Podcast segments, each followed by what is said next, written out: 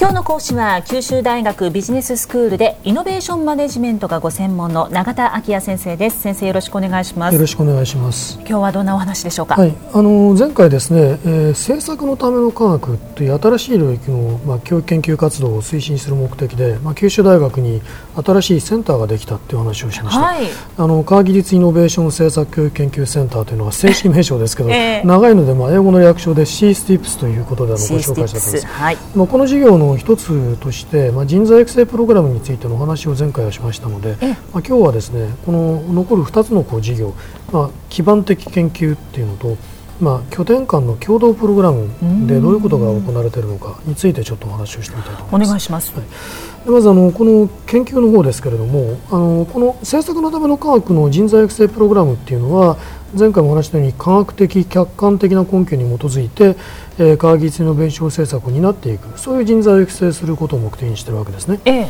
でまあそういうまあプログラムを発展させていくためにはあの元よりその元になるこう研究にしっかり取り組んでいくということも重要なミッションになるわけですね。はいでまあ、現在のあの C スティップスの研究活動のこうコアになっている活動っていうのはですね、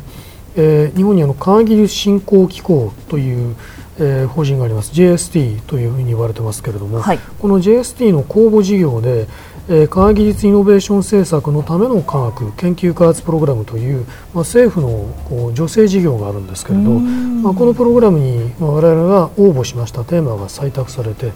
そのプロジェクトをまあ進めています。でその政府のこう助成事業の対象になったテーマの名前というのは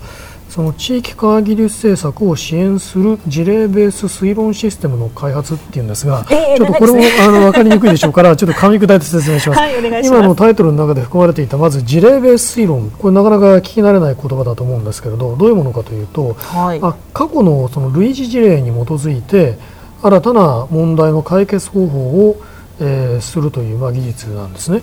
で、まあ、医療診断例えばあの過去のこう患者さんのいろいろなこう症例に関する、えー、えー、データベースに基づいてあの今診断しようとしているこう患者さんの病名を推定するとか、はい、あるいは、まあ、あの法的推論といったあの過去のいろいろな判例の積み重ねの上にある新しいこう事件について、えー、そのあるべきその判決の方向性を推論するとか、ええ、そういうあの分野で実際にこう実用化されてきてるんですね。はい、でまああのもともとあの政策の世界って悪く言われることではあの前例主義っていう言葉があるわけです。これは前例がないからできないなんていう言葉ですね。そうですね。まああの過去どういう前例があったのかっていうことに基づいていろいろなことが行われる、はい、だけどこれはまあ前例主義っていうと非常に悪い意味にしか取られないんですが、まあ、一方ではですね過去の経験的な知識を活用していくっていう面もあるわけですよ。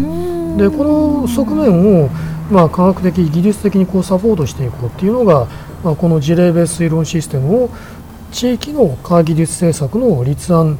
問題解決に役立てていこうって、まあ、我々のプロジェクトの目的なんですね。でまあ、あのそういう、まあ、その推論エンジンっていうものをこう搭載した意思決定、政策担当者がある物事を決めていく際のプロセスを支援するシステムを開発しようっていうのが、まあ、ここでの目的になってるんですね。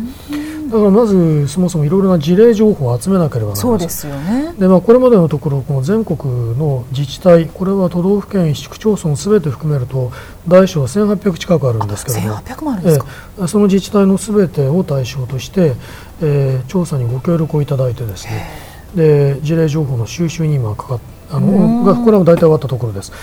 でまあ、このシステムがあの完成して公開されるようになりますとあの科学技術やイノベーションに関係する政策の知識がですね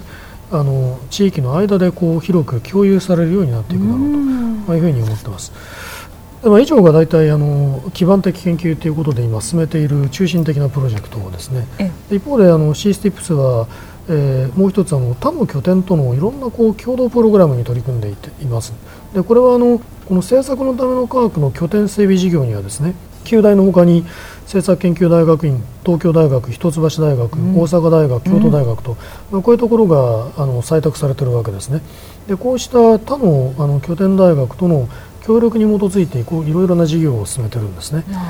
でその一つはですね、まあ、国際シンポジウムの共催ですね。国際シンポジウムの共催、はい、でこれはあの第1回をあの平成24年の12月。で第2回を去年10月に開催しまして、えー、でここではですねあの科学技術イノベーション政策に関係する研究を行っている著名なその経済学者です。とか、まあ、政策科学者を世界各国から招聘して、まあ、活発なこう議論をあの展開してきているわけですね。それからちょっと面白い試みとしてあのサマーキャンプっていうのを年に1回やってるんですが、はい、これはあの昨年の9月にですねまあ、各拠点大学の大学院生が集まりまして協力して政策立案に取り組むというあのやつですね、まあ、参加した学生はですねこの大学の枠を超えたグループワークを行いますから大変こう貴重な知的刺激を受けるようです。で今年はあの淡路島でえー、開催される予定になっていますね。もうこれ専門分野とか知識は違うけれども、モチベーションは同じ生徒学生さんが集まるから、これ活発な議論になるでしょう、ね、非常にあのあのいい、えー、機会になっているようですね。えーまあ、このほかですね、まあ、シースティップスはあの福岡での STI シンポジウムの開催などですねいろんな形で、まあ、情報発信を行っているわけです。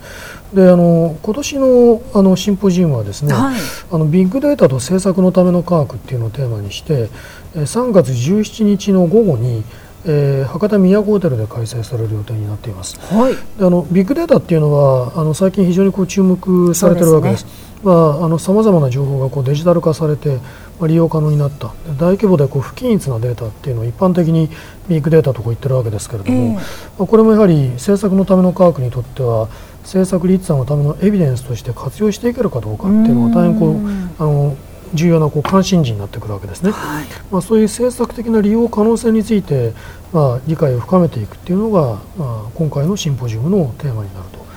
えー、いうことですね。はい、ぜひご参加いただきたいと思いますし、まあ、詳しいことはまた、えー、C スティップスのホームページの方でご覧いただければと思います。はい、それでは永田先生、今日のまとめをお願いします。はい、えっ、ー、と今日はですね、まああの基盤的な研究とそれから他の拠点との共同プログラムにもあの取り組んで、まあそのような取り組みを通じて政策のための科学が九州大学で推進されているということをお話しました。まあそのことをちょっとご記憶いただければ幸いです。え今日の講師は九州大学ビジネススクールでイノベーションマネジメントがご専門の永田昭也先生でした。先生ありがとうございました。ありがとうございました。